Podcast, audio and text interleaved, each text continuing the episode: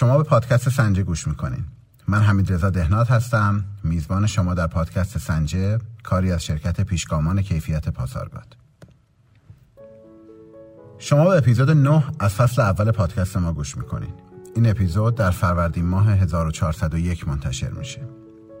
در هر اپیزود از پادکست سنجه ما در ارتباط با یک موضوع خاص در زمینه تایید صلاحیت آزمایشگاه ها صحبت می‌کنیم.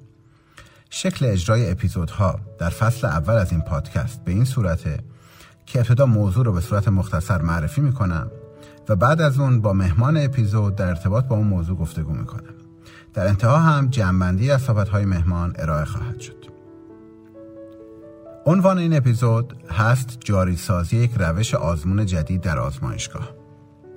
بند هفتوی استاندارد ایزوی 17025 حاوی الزاماتی در مورد انتخاب، تصدیق و صحه‌گذاری روش های آزمونه. در ارتباط با تصدیق و صحه‌گذاری پیش از این و در اپیزود سه از پادکست در گفتگو با آقای لورنس سیبسن به تفصیل در مورد این موضوعات صحبت کردیم و در این اپیزود قصد داریم تا بیشتر در خصوص فرایند انتخاب و جاری سازی روش های آزمون در آزمایشگاه صحبت کنیم. در بعضی موارد مشتری آزمایشگاه درخواستی جهت انجام یک آزمون جدید یا استفاده از یک روش جدید رو داره و اون رو به آزمایشگاه اعلام می‌کنه. هنگام بررسی و تصمیم گیری در خصوص پذیرش یا رد چنین درخواست هایی موضوعات از جنبه های مختلفی باید مورد بررسی قرار بگیرن. هم جنبه های فنی و عمل کردی مانند اون چیزی که در تصدیق و گذاری مورد ارزیابی قرار می‌گیرن و هم موضوعات غیر فنی مانند مقروم به صرفه بودن قیمت تموم شده اون آزمون یا زمان انجام اون یا مخاطرات مرتبط با ایمنی و سلامتی اون روش. سالها پیش هنگامی که یکی از ارزیابان مرجع تایید صلاحیت کشور آلمان یا داکس رو هنگام ارزیابی آزمایشگاه در ایران همراهی می کردم ایشون از آزمایشگاه سوال کرد که هنگام تجدید ویرایش روش آزمون آیا فرایند تعریف شده در آزمایشگاه وجود داره؟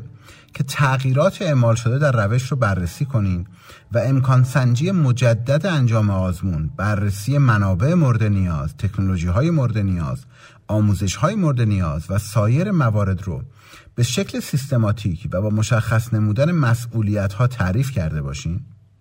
ایشون همچنین تاکید داشت که برای جاری سازی یک روش جدید در آزمایشگاه نیز باید چنین فرایند تعریف شده وجود داشته باشه. و روش آزمون و امکان پذیر بودن اجرای اون از جنبه های مختلفی مورد بررسی قرار بگیره. برای گفتگو در ارتباط با موضوع این اپیزود با آقای راینر کنودل گفتگو کردم. آقای کنودل همون ارزیابی که سالها پیش در ارزیابی که ایشون انجام می‌دادن من حضور داشتم و این نگاه سیستماتیک به این فرایند از همون موقع برای من جالب بود. آقای کنودل ارزیاب فنی شرکت داکس آلمان هستند مدیر یه آزمایشگاه معتبر پلیمری هم هستند و دارای سوابق بسیار ارزشمندی در زمینه تایید صلاحیت آزمایشگاه ها بر اساس استاندارد ایزو 17325 هستند. ایشون بیش از 35 سال سابقه فعالیت در آزمایشگاه رو دارند. با آقای کنودل در خصوص فرایند معرفی و جاری سازی روش آزمون جدید در آزمایشگاه صحبت کردم. همچنین در این گفتگو به صورت مفصل در زمینه مزایای تایید صلاحیت با دامنه کاربرد منعطف. یا اون چیزی که در زبان انگلیسی flexible scope نامیده میشه. برای آزمایشگاه ها با ایشون گپ زدم.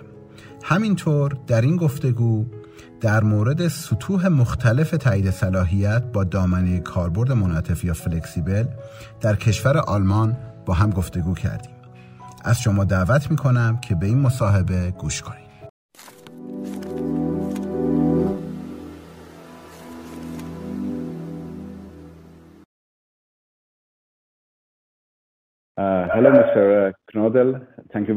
سلام آقای کنودل. خیلی ممنون بابت اینکه دعوت ما رو پذیرفتین و اینجا در پادکست ما حضور دارین برای شروع می‌تونم ازتون خواهش کنم که به صورت مختصر خودتون رو معرفی کنین و اطلاعاتی در مورد تجارب و زمینه کاری خودتون رو در اختیار ما قرار بدین. بله. سلام آقای دینات خیلی ممنون بابت دعوت از من و اینکه این فرصت در اختیار من قرار گرفت که در این مسابقه با شما همکاری کنم. من رو کنودل هستم و در رشته مهندسی پلاستیک در دانشگاهی در زمینه علوم کاربردی در آلمان تحصیل کردم و در سال 1987 در شرکتی که تولید کننده پلی اولیفین ها مانند پلی اتیلن و پلی پروپیلن بود مشغول به کار شدم. سمت اول من مهندس تحقیق و توسعه در آزمایشگاه فیزیکی بود و سال 2000 من مدیر دپارتمان تضمین کیفیت هستم. که دارای آزمایشگاه های مختلفی مانند شیمیایی، آزمایشگاهی مکانیکی و همینطور بخش کاربرد فنی هستش. ما از سال 2005 برای 15 روش مختلف تایید صلاحیت شدیم و از سال 2008 به عنوان ارزیاب فنی برای مرجع تایید صلاحیت آلمان DAKKS که داکس نامیده میشه در زمینه آزمون های مکانیکی به خصوص برای پلاستیکا فعالیت می‌کنم و بین 5 تا 10 ارزیابی رو در سال انجام میدم. این توضیحات مختصری از زمینه کاری من در خصوص تایید صلاحیت و تجاربم در این خصوص بود. خیلی ممنون بابت معرفی.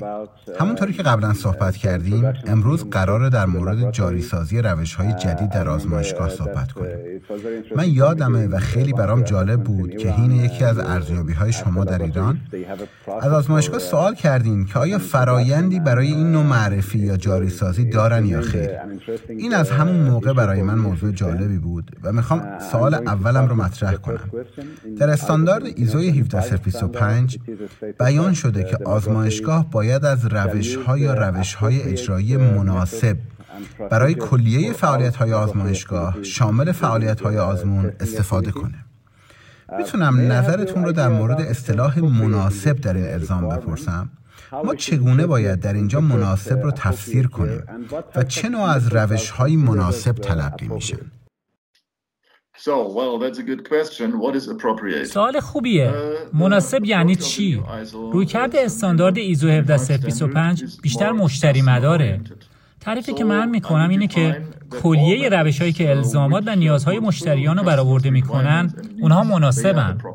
ولی آزمایشگاه باید اون چیزی که نیاز مشتریان هستش رو شناسایی کنه که در اغلب موارد شفاف نیست. اگه مشتری در این موضوع دانش داشته باشه و دقیقا بدونه که چی می‌خواد کاملا ساده خواهد بود. ممکنه اون درخواست آزمون کشش بر اساس استاندارد ایزو 527 رو داشته باشه. اون موقع برای شما کاملا ساده خواهد بود. ولی در اغلب موارد مشتریان نمی‌دونن چی می‌خوان. این وظیفه شماست. تا راهنمایی هایی رو بهش داشته باشین و ازش بپرسین که واقعا به چه چی چیزی نیاز داره. و پس از اون شما باید ارزیابی کنید که آیا این برای آزمایشگاه شما مناسب هستش یا خیر پس شما باید فکر کنید در مورد اینکه آیا ما توانایی انجام این روش رو داریم؟ آیا منابع در اختیارمون هست؟ آیا انجام این آزمون ارزش صرف وقت رو داره؟ ما در ادامه راجع به این صحبت می‌کنیم. ولی شما باید کشف کنید که ببینید چه چیزی برای مشتری مناسب بوده و چه چیزی برای شما مناسبه. اگه شما فکر می‌کنید که توانایی انجامش رو دارین ولی فقط یه آزمون در ساله انجام این آزمون برای شما مناسب نیست. اون چیزی که شما باید دنبالش باشین اینه که آیا ارزش صرف زمان رو داره؟ چقدر انرژی برای این کار باید مصرف کنید و سپس شما باید ببینید که توانایی انجام چه چیزی رو دارید. و من فکر می کنم که این تعریف مناسب در استاندارد ایزو باشه.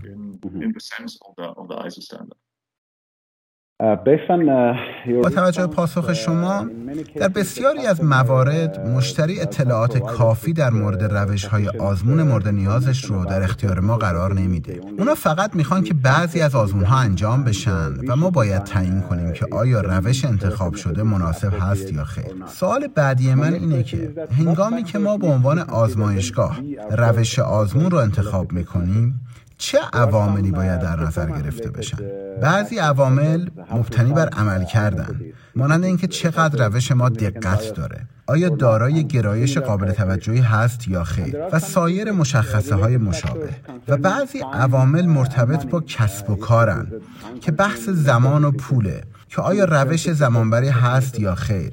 که آیا اجرای این روش خیلی گرون قیمت هست یا خیر؟ و به صورت معمول ما نیاز داریم که توازنی و بین این دو نوع از عوامل پیدا کنیم. لطف می‌کنین به ما بگین که چجوری ما می‌تونیم این توازن رو حفظ کنیم. چگونه این نقطه بهینه رو با نظر گرفتن این دو نوع از عوامل پیدا کنیم؟ واقعا خیلی سخته که بتوانیم توازن رو پیدا کرد. به شرایط شما در آزمایشگاه بستگی داره. حرف درسته. عوامل مرتبط با عملکرد و عوامل مرتبط با کسب و کار وجود دارن که هر دو باید مد نظر قرار بگیرن. در درجه اول شما باید تفاوت قائل بشین بین اینکه آیا شما یه روش یه روش جدید بر مبنای یه استاندارد دارین. استاندارد ملی یا بین‌المللی یا شما تمایل دارید از روشی که خودتون توسعه دادید. استفاده کنید این اولین موضوعیه که شما باید بهش فکر کنید. اگه شما یه روش استاندارد شده رو انتخاب کنید، معمولا عوامل عمل کردی در استاندارد تشریح شدن. پس شما نیاز نیست کاری انجام بدید. گرایش هست، دقت هست و سایر موارد که به صورت عادی در استاندارد تشریح شدن و شما نباید نگران اون باشین. شما فقط باید تصدیق کنین که آیا توانایی انجام اونو داریم یا خیر. پس نیازی نیست که سه گذاری انجام بدیم. و فقط تصدیق انجام می‌دید که توانایی انجام اونو دارید یا نه اگر از روشی که خودتون توسعه دادین استفاده می‌کنین کار سختره من اینجا به مصاحبه با لورنس سیبستن اشاره می‌کنم.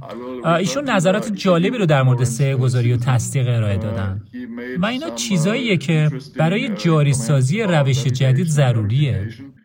بعد از اون شما باید مراقب کلیه پارامترهای عملکردی مانند دقت، گرایش، حد تشخیص، تفکیک پذیری، گزینش پذیری و غیره باشید. هر اون چیزی که لازمه و اگه شما روش پیچیده ای مانند HPLC یا GPC یا GC مس داشتین می‌تونه نیازمند تلاش زیادی باشه یا سایر روش هایی که شما باید همه این عوامل رو در نظر بگیریم و این می‌تونه به معنی کار زیادی باشه که برای اون گزارش حدود سی چل صفحه‌ای نیاز داریم.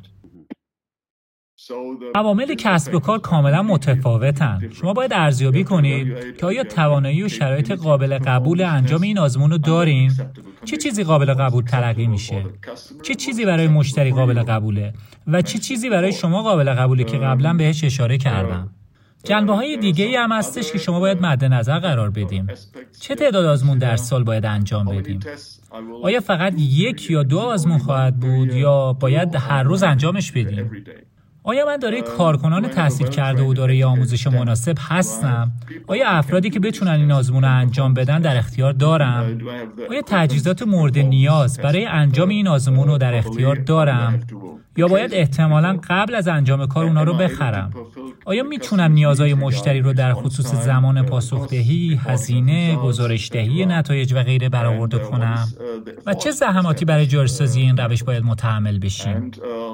و مورد آخر و البته نه کم اهمیت ترین اینکه مشتری چقدر برای شما اهمیت داره آیا یه بازیگر کلیدی هستش یه درخواستیه از یه مشتری که ما قبلا اسمشو نشنیدیم. این مهمه. شما باید تعادلی بین همه این موارد برقرار کنین. و شما باید تصمیم بگیرین که آیا شروع کار با اون مشتری برای شما ارزش صرف وقت و هزینه رو داره و درآمدی بابت اون خواهید داشت یا فقط یه کار اضافیه. آیا در آینده ممکنه کار قابل توجهی بشه؟ ممکنه این مشتری بازیگر کلیدی و مشتری خوبی بشه؟ همه اینها رو باید ارزیابی کنین. و این رویکرد مشتری مدارانه در ایزو 17025 به نوعی پشتیبان این تفکره که باید حواستون به مشتریتون باشه و هنگام انتخاب یک روش آزمون ببینین که چه چیزی برای اونها مناسبه و شما هم بهش اشاره کردین که اگه اونها یه مشتری کلیدی باشن ما باید در این خصوص هوشیارتر باشیم. خیلی ممنون. خیلی مهمه. که این آگاهی وجود داشته باشه که نیازهای مشتری چیه. بعضی از اونا دقیقا می‌دونن که چی می‌خوان. ولی بعضیشون نمی‌دونن. فقط بخشهایی رو می‌دونن و نیاز دارن که درخواستها و نیازهای مشتریانشون رو برآورده کنن. ولی در واقع ممکنه با این موارد آشنا نباشه. مثل روش آزمون. آزمایشگاه چه مقادیر رو ممکنه به دست بیاره؟ گزارش آزمون چگونه خواهد بود و چه دادایی فیزیکی در داخل اون وجود داره؟ و این وظیفه ی آزمایشگاه با صلاحیته که توصیه هایی رو به مشتری ارائه بده و دقیقا توضیح بده که چه انتظاراتی می‌تونه داشته باشه. برای اون چه مقدار باید پرداخت کنه؟ چه مقدار زمان لازمه؟ چه تلاش های مورد نیازه یه بحث واقعا باز و شفاف با مشتری ضروریه تا از هر نوع تعارضی در آینده پیشگیری بشه من توصیه می‌کنم که یه بحث شفاف و مشتری وجود داشته باشه تا بررسی بشه که آیا امکان برآورده سازی نیازهاش وجود داره یا خیر And it's a difficult job. Sometimes uh, our customers are not technically competent to talk about detail, technical details. Yes. این یه چالشه ولی مهمه. این یه وظیفه ضروری و بنیادی آزمایشگاه شایسته و تایید صلاحیت شده است که اون چیزی که نیاز مشتریه رو کشف کنه و توصیه های لازم رو ارائه بده.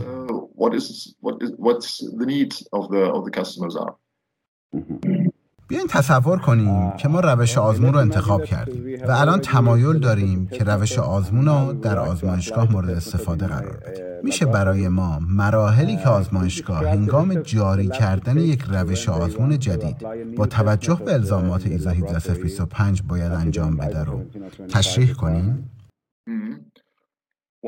همونطوری که قبلا اشاره کردم شما باید ببینید که آیا تجهیزات مناسب رو در اختیار دارید یا خیر؟ آیا دستگاه کشش رو دارم یا دستگاه ضربه یا هر چیز دیگه ای اگه بله به مراتب ساده تره. و اگه نه باید بررسی کنم که آیا می‌تونم اون خریداری کنم یا خیر. آیا کارکنان آموزش دیده رو در اختیار دارم؟ ممکنه با همکارانی با تخصصهای فیزیکی یا شیمیایی داشته باشیم. عوامل کلیدی کسب و کار که قبلا مورد اشاره قرار گرفتن مانند هزینه زمان پاسخدهی تعداد درخواستا و سایر موارد. آیا لوجستیک مورد نیاز نمونه وجود داره؟ به این معنی که پس از دریافت نمونه ها می‌تونم اونا رو توضیح کنم اونا رو علامت گذاری کنم که الزامیه.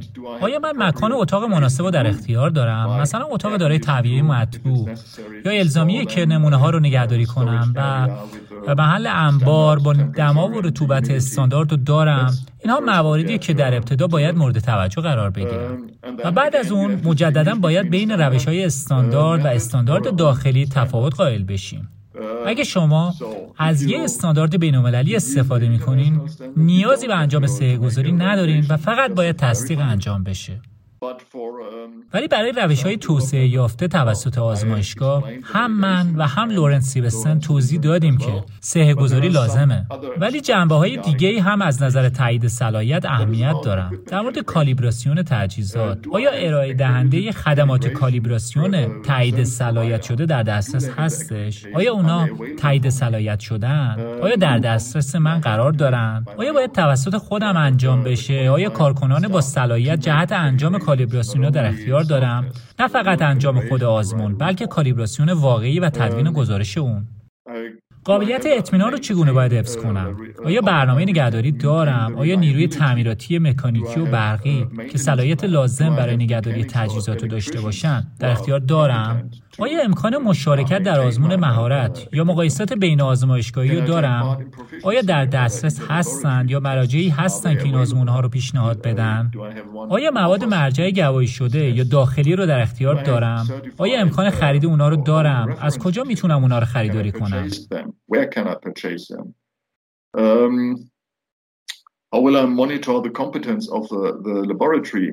شایستگی کارکنان آزمایشگاه رو چگونه می‌تونم پایش کنم؟ این یکی از الزامات جدید استاندارده که به صورت دائمی صلاحیت کارکنان بایستی پایش بشه. آیا کارکنان با صلاحیت برای سه گذاری و تصدیق و در اختیار دارم؟ که معمولا امکان انجام اونها توسط کارکنان آزمایشگاه وجود نداره شما مدیر یا رئیس آزمایشگاه رو دارین که باید به دنبال سه گذاری و تصدیق باشه. آیا صلاحیت لازم رو دارن؟ آیا پارامترهای محیطی مانند تهویه و غیره مناسبن؟ آیا امکان تخمین عدم قطعیت اندازه‌گیری رو دارم؟ این کار رو برای هر روش تایید صلاحیت شده باید انجام بدیم. و من باید این کار رو برای روش های پیچیده مانند جی سی یا جی پی سی هم انجام بدم. که تخمین عدم قطعیت اندازه گیری برای اونا خیلی دشواره. و مورد آخر و نکم اهمیت ترین شکایات رو چگونه می‌تونم مدیریت کنم؟ آیا یه روش اجرایی دارم؟ اگه مشتری نارضایتی داشته باشه چیکار باید بکنم؟ خلاصه بخوام بگم آیا من می‌تونم یا آیا من در موقعیتی هستم که کلیه الزامات فرست شده در ایزو 17025 رو برای روش جدید برآورده نمایم؟ پس باید مرحله به مرحله الزامات یا نیازهای استاندارد رو بررسی کنیم و بررسی کنیم که آیا می‌تونیم انجامش بدیم یا خیر.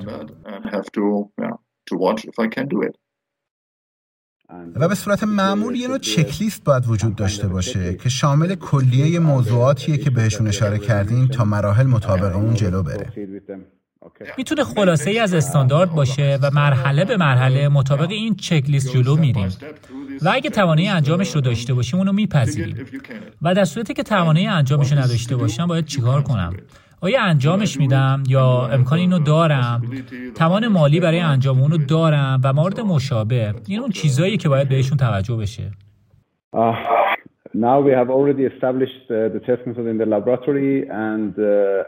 الان ما روش آزمون رو در آزمایشگاه مستقر کردیم و بعد از مدتی روش آزمون توسط سازمان صادر کننده بازنگری میشه مثل ایزو، ASTM یا سایر سازمان. روشی که قبلا تصدیق شده ولی تغییرات جدیدی در روش آزمون بر اساس بازنگری اون سازمان اتفاق افتاد.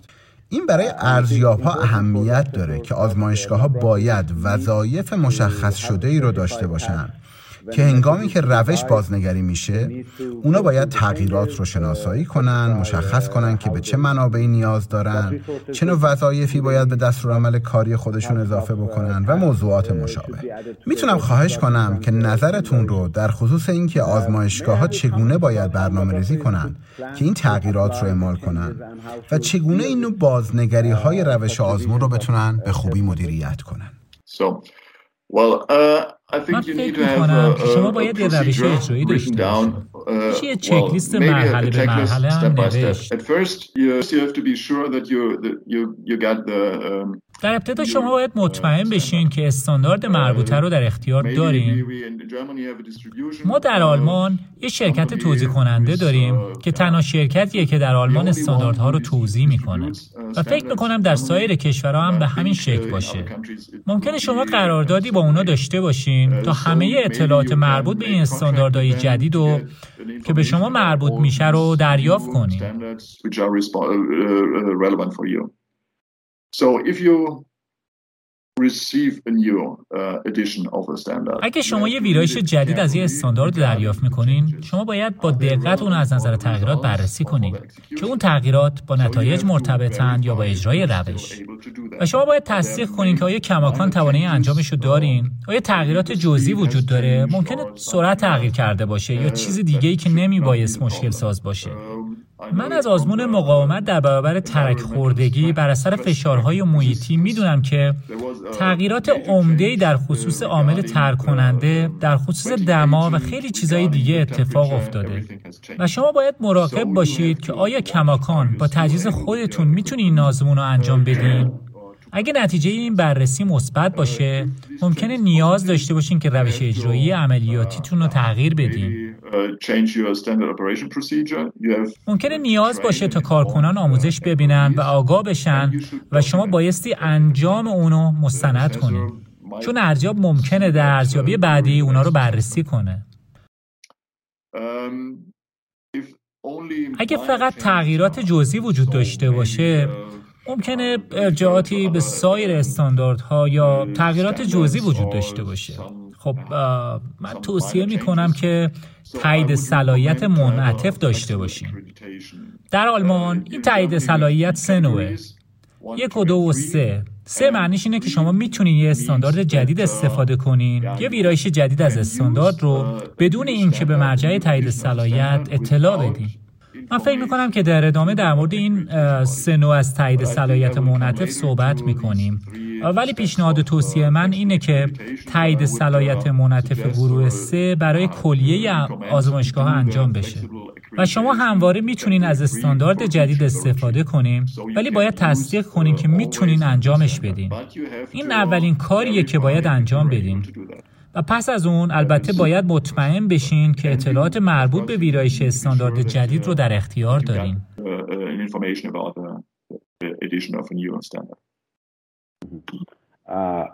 ما جلوتر به این بحث دامنه کاربرد منعطف برمیگردیم من تمایل دارم که بحث مفصلی رو با شما در موردش داشته باشم. از نظر مستندسازی چه نوع مستنداتی مورد نیازه تا اثبات بشه؟ البته در حین ارزیابی اثبات بشه. که آزمایشگاه یه روش آزمون جدید یا یه روش آزمون بازنگری شده رو به صورت موفقیت آمیزی به کار گرفت. برای اینکه اینو بتونن اثبات بکنن چه چیزی باید در آزمایشگاهشون وجود داشته باشه؟ اگه شما از روش داخلی استفاده می‌کنین قبلا توضیح دادم که کلی باید کار انجام بشه. مستندی از DAKKS وجود داره که همه اینها در اون توضیح داده شده. من نمی‌دونم که آیا سایر مراجع تایید صلاحیت مشابه اینو دارن یا خیر؟ ولی در این مستند ابتدا تشریحی از روش آزمون داره. و مرحله به مرحله از برداشتن نمونه تا تهیه گزارش آزمون به تفصیل تشریح شده. تک تک این مراحل در یک روش اجرایی استاندارد نوشته میشن که الزامیه. هنگامی که قصد تهیه طرح سهگذاری رو دارین چه چیزی باید سهگذاری بشه؟ کدوم پارامترها حائز اهمیتن و من باید چیکار کنم؟ پس برای هر مرحله برنامه چیه و چگونه این روش جدید رو باید اجرا کرد؟ این این سه گذاری شما مقداری داده های خام به دست میارین. لطفا همه اونا رو نگهداری کنین. ارزیاب اونا رو بررسی خواهد کرد. اون می‌تونه بررسی کنه که چگونه این کار انجام شده و چه داده هایی به دست اومده که به وسیله اونها گزارشی رو تهیه کردیم. و اینکه آیا کلیه پارامترهای مرتبط با روش جدید بررسی شده یا خیر؟ مثلا گزینش پذیری دامنه کاری دقت حد تشخیص که همواره ضروریه. یا ممکنه استواری عدم قطعیت اندازه‌گیری. و بعد از اینا گزارشی رو می نویسین که همه این داده هایی که به دست آوردین رو به هم متصل می‌کنین.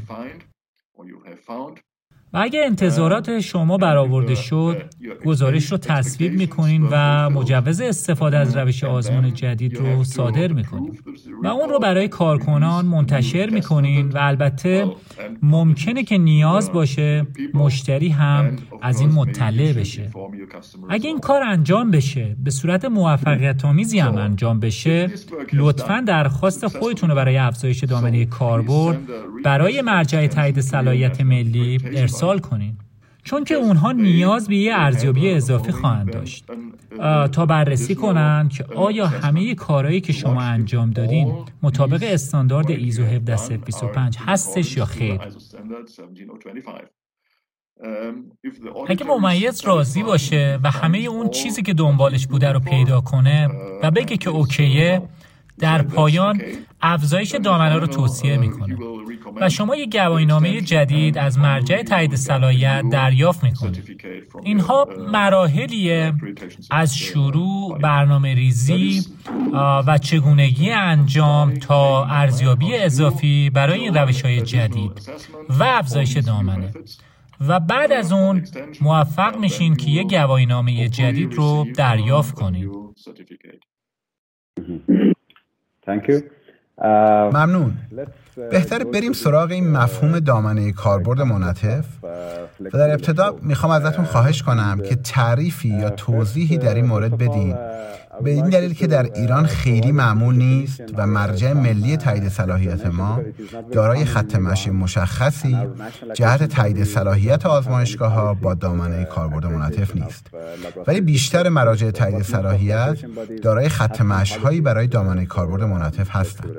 و بعد از تعریف دامنه کاربرد منعطف لطف می‌کنیم به ما بگین که چگونه این طبقه بندی های مختلف و در این طبقه بندی های مختلف بایستی چالش مربوط به جاری سازی روش جدید در سیستم آزمایشگاه ها رو مدیریت کرد. به این دلیل که ممکنه یک کار روزانه و روتین براشون باشه که این روش جدید رو در وظایف روزمره خودشون جاری سازی کنه اونا چگونه باید این کار رو انجام بدن و چه ساختاری باید وجود داشته باشه؟ بذار اول این سه طبقه بندی رو توضیح بدم. من فقط می‌تونم اون چیزی که در آلمان هستش رو توضیح بدم. من نمی‌دونم که این موضوع در کشورهای دیگه چطوری هستش. در کشورهای اروپایی یا در سطح جهان من نمی‌دونم. من فقط نظام آلمان رو می‌دونم. همونطوری که قبلا اشاره کردم. ما سه طبقه بندی مختلف داریم. پایین ترین سطح سطح سه هستش که در اون همواره شما می‌تونین از یه استاندارد جدید یا ویرایش جدیدی استاندارد بدون اطلاع رسانی پیشا پیش به مرجع تایید صلاحیت استفاده کنید وقتی شما یه ویرایش جدید دارین شما باید تصدیق کنین که می‌تونین انجامش بدین و سپس می‌تونین بدون اطلاع رسانی ازش استفاده کنین. حین ارزیابی بعدی شما یه اصلاحیه برای گواهینامه می نویسین و اون رو برای مرجع تایید صلاحیت ارسال می‌کنین. و یه نسخه جدید با داده های جدید دریافت می‌کنیم این برای روش های تهیه شده و توسعه یافته توسط خود آزمایشگاه امکان پذیر نیستش. شما نمی‌تونین تایید صلاحیت نوع سه رو درخواست کنین. ولی من توصیه می‌کنم در مواردی که شما همواره از روش های استاندارد استفاده می‌کنین از این استفاده کنین.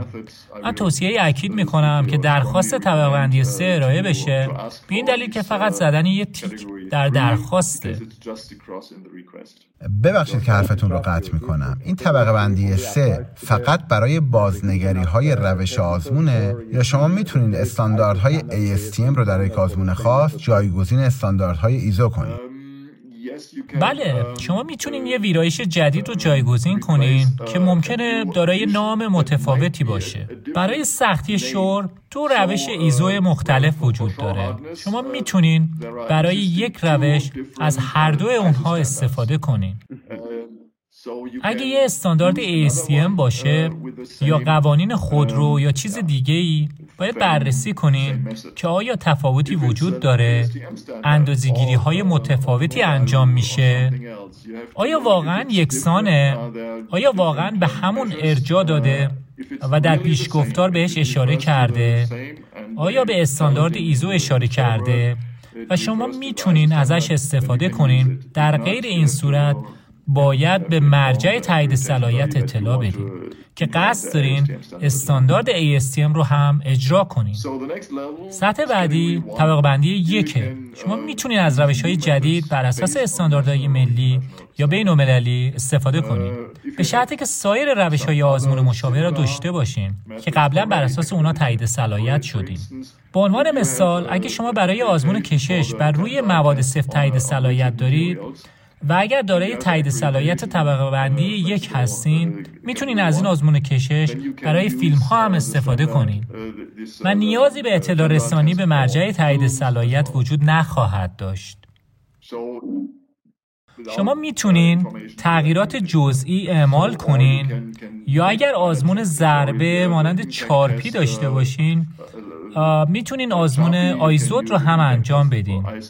ولی فقط امکان استفاده از روش های قانونی یا استاندارد شده رو داریم و بالاترین سطح طبقه بندی دو هستش که شما می‌تونین از روش های توسعه یافته خودتون یا روش های تغییر یافته استفاده کنین. و شما این آزادی عمل رو دارین که یه روش کاملا جدید رو بر اساس یه استاندارد تهیه و اجرا کنین. البته نمی‌تونین چیزی که قبلا هرگز وجود نداشته رو اختراع کنین.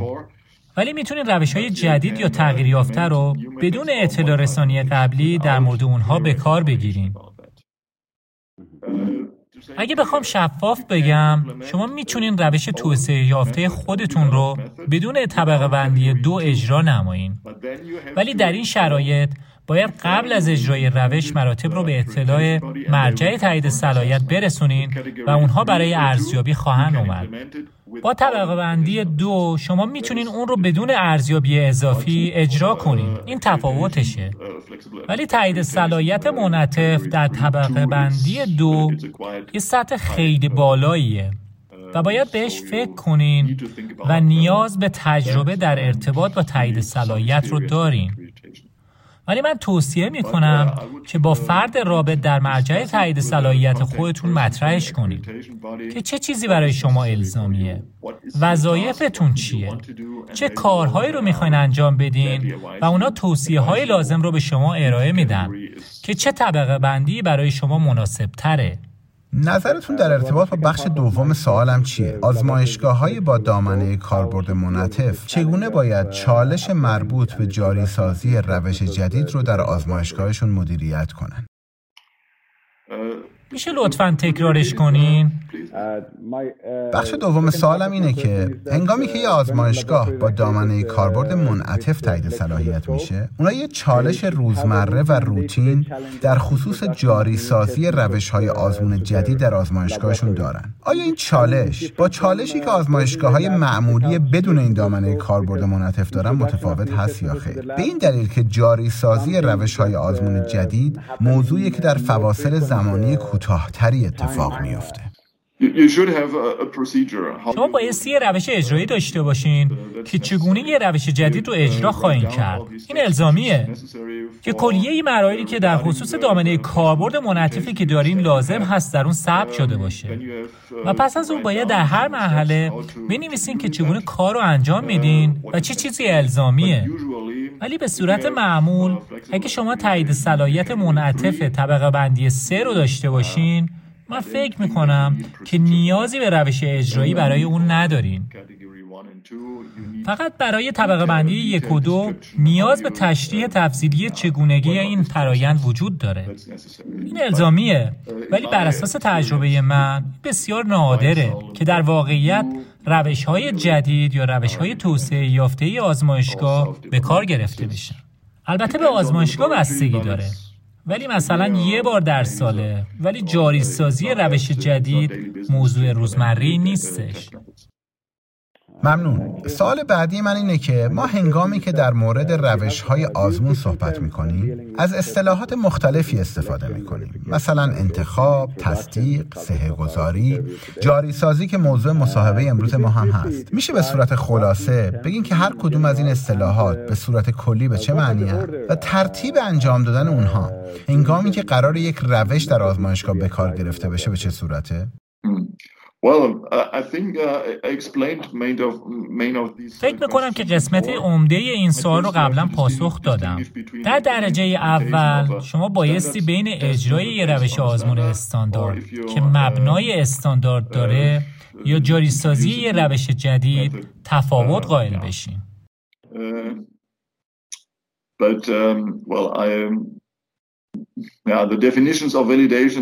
تعاریف تصدیق و سهه گذاری رو آقای لورنس سیوسن با جزئیات کامل توضیح دادن. فکر می کنم که مراحل مربوط به این سال رو در جوابهای قبلیم توضیح دادم. آیا جنبه ای هستش که از قبل شفاف نشده باشه؟ Uh, no, everything is uh, clarified, but uh, the order uh, is important for me. When we نه همه چیز شفافه ولی ترتیب برای من مهمه. ابتدا ما روش رو انتخاب می‌کنیم بعد از اون سراغ سه گذاری یا تصدیق میریم و اگه موفقیت آمیز باشه و ما بتونیم تایید کنیم که توانایی انجام روش آزمون و عملکرد مناسب رو در اون روش آزمون داریم. بعد از اون روش رو در آزمایشگاه جاری می‌کنیم و به کار می‌گیریم. آیا درست میگم؟ ابتدا انتخاب بعد از اون سه گذاری یا تصدیق و بعد از اون اجرا و جاری سازی. بله ابتدا باید انتخاب کنین و اگه توانایی و تمالش رو دارین بعد از اون باید مرحله به مرحله جلو برین. اگه می‌خوای که در آزمایشگاه اجراش کنین باید این مراحل رو انجام بدین. تصدیق برای یه روش استاندارد سه گذاری برای روش توسعه یافته آزمایشگاه و همه این مراحلی که قبلا بهشون اشاره کردم. در بعضی از آزمایشگاه ها به خصوص اونایی که دامنه کاربرد منعطف دارن ممکنه روش آزمون از سوی مشتری توصیه یا انتخاب بشه. و ممکنه این مشتری مشتری کلیدی باشه همونجوری که شما اشاره کردین. و معرفی روش جدید یه فعالیت روزمره در آزمایشگاهه. و در این مورد زمان هم برای ما اهمیت داره. چه ملاحظاتی باید توسط آزمایشگاهی در نظر گرفته بشه که روش های آزمونی رو به کار می‌گیره که توسط مشتری توصیه شدن؟ اگه مشتری یه روش خاصی رو مد نظر داشته باشه که مبنای استاندارد داره یا یه قانون مربوط به خودرو که اونم استاندارد تلقی میشه شما فقط باید تصدیق کنین که توانایی انجام اونو داریم این آسون ترین حالته. در مورد توانایی لطفا بررسی کنید که آیا تجهیزات، فضا و محیط کار، کارکنان آموزش دیده، زیرساخت لازم برای نمونه برداری و جابجایی و سایر موارد رو داریم. و آیا می‌تونین الزامات 1725 رو برای این روش برآورده کنین؟ این موارد رو باید انجام بدین و از خودتون بپرسین تا بتونین پاسخگوی مشتریتون باشین. در مورد تمایل به انجام کار شما باید عوامل کسب و کاری رو که قبلا توضیح دادم ارزیابی کنین مثل زمان پاسخگویی، تجهیزات، هزینه ها کارهایی که برای کالیبراسیون باید انجام بشه و موارد دیگه. آزمون های مهارت این مقایسه تقریبا گرونم و شما باید انجامش بدید. نه الزاما یه بار در سال ولی به صورت منظم. و اون چیزی که برای مشتری اهمیت داره. اینا مهمترین مواردی که شما باهاشون سر و کار دارین. تا تصمیم بگیرین که می‌خواین کار رو انجام بدین یا نمی‌خواین. اگه به مشتری بگیم بله جالبه و من شما رو پشتیبانی می‌کنم. یا نه متاسفم و من نمی‌تونم انجامش بدم. و شما مختارین که این جواب رو به مشتریتون بدین که واقعا نمی‌تونین انجامش بدین.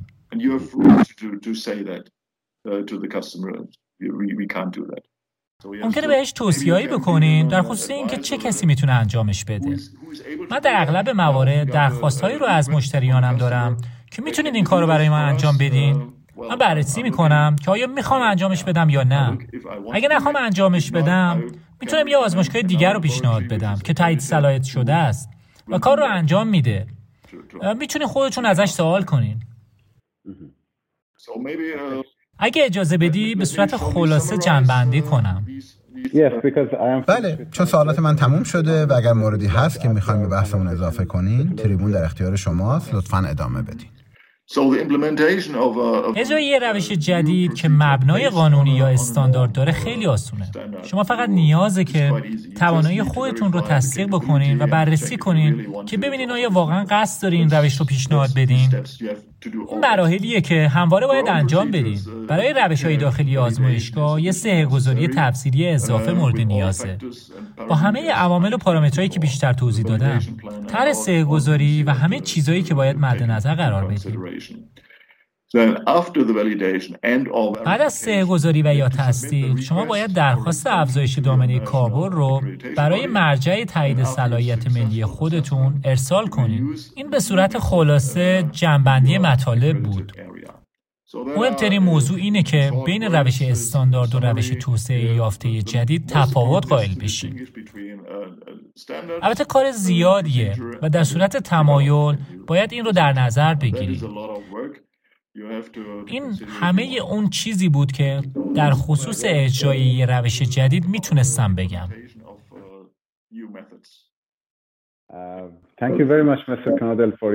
خیلی ممنون آقای کنودل برای وقتی که گذاشتید. باعث افتخار من بود و فرصت خوبی برای دیدار دوباره شما البته از راه دور. بحث خیلی قشنگی بود و مطمئنم که برای مخاطبین ما هم بسیار مفید خواهد بود. خیلی ممنون بابت وقتتون.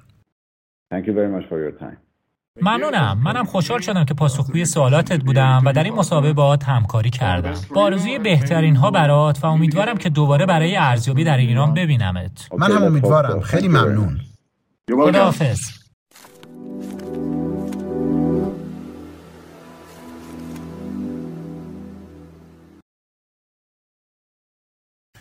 امیدوارم این مصاحبه برای شما مفید بوده باشه.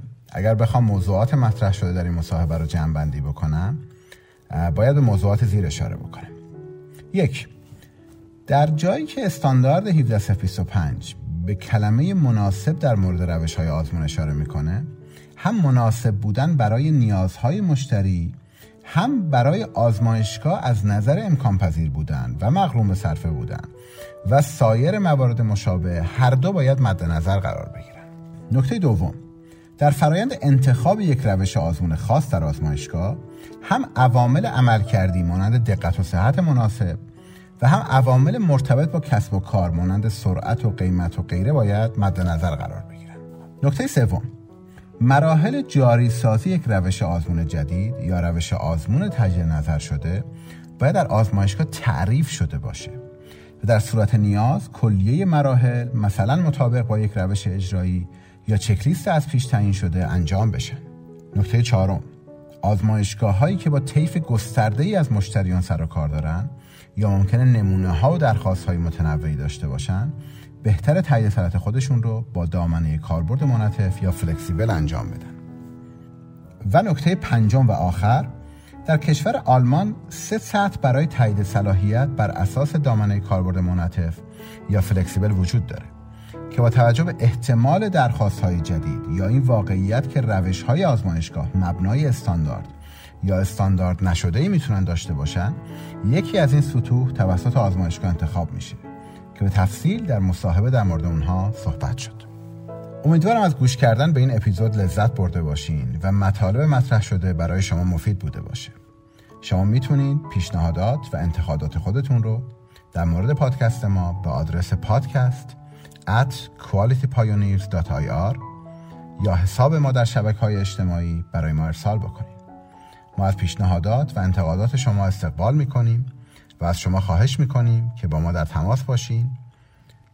همچنین در صورتی که تمایل دارین در مورد موضوع خاصی در پادکست صحبت بشه که بر جذابیت کار ما اضافه می‌کنه یا در صورتی که علاقه مند هستین به عنوان مهمان در پادکست ما حضور داشته باشین حتما با ما از طریق همین ایمیل آدرس یا حساب ما در شبکه های اجتماعی در ارتباط باشین پادکست ما از طریق اپلیکیشن های مختلف پادکست مانند کست باکس و اپل پادکست و سایر اپلیکیشن ها منتشر میشه. همچنین فایل صوتی این پادکست در کانال تلگرام ما بارگذاری میشه و شما می‌تونید از طریق کانال به اون دسترسی داشته باشید. فایل های تصویری مربوط به مصاحبه های ما هم از طریق کانال شرکت در یوتیوب و آپارات در دسترس خواهد بود.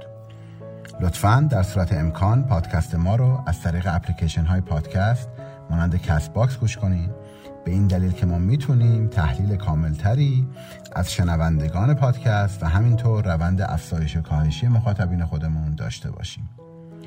جا داره قبل از خداحافظی از زحمات کلیه همکارانم به خصوص صادق صادقی و حبیب حسینی عزیز که بدون همراهی اونها امکان تهیه این اپیزود رو نداشتیم تشکر داشته باشم. تولید این پادکست بخشی از مسئولیت اجتماعی شرکت پیشگامان کیفیت پاسارگاد. در راستای افزایش آگاهی آزمایشگاه های کشور عزیزمونه و با افتخار این پادکست رو به صورت رایگان در اختیار شما مخاطبین عزیز خودمون قرار میدیم. و امیدوارم که انتشار این پادکست بتونه در هدف اصلی ما که آگاهی بخشیدن به شما باشه موفق باشه. در صورتی که از پادکست ما راضی هستین حتما شنیدن اون رو به همکاران و دوستان خودتون پیشنهاد بدین. برای همه شما آرزوی لحظاتی شاد و تو با سلامتی رو دارم و همه شما رو به خدای بزرگ میسپارم.